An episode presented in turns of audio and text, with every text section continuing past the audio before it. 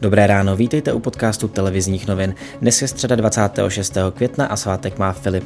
A jaké bude dnes počasí? Zpočátku očekáváme polojasno až oblačno, od západu postupně až zataženo, místy déšť nebo přehánky. Nejvyšší denní teploty vystoupí na 12 až 16 stupňů, ve východní polovině na 15 až 19 stupňů. A pojďme na zprávy. Už dnes odpoledne bude jmenovat prezident republiky Miloš Zeman do funkce staronového ministra zdravotnictví Adama Vojtěcha. Petr Arenberger včera na svou funkci rezignoval. Kauza nejmladšího poslance a hvězdy sociálních sítí poslance za TOP 09 Dominika Ferryho má zajímavý vývoj. Po včerejším obvinění, že některé dívky prý přinutil k sexu proti jejich vůli, oznámil rezignaci na post poslance. Nebude kandidovat ani v podzimních volbách.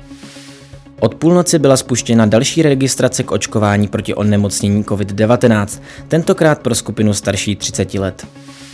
Na dnešek připadá největší měsíční superúplněk letošního roku. Nejblíže zemi byl měsíc ve 4 hodiny ráno. Samotný úplněk nastane 13 minut po 13. hodině a má přezdívku květinový podle rozkvetlé flory.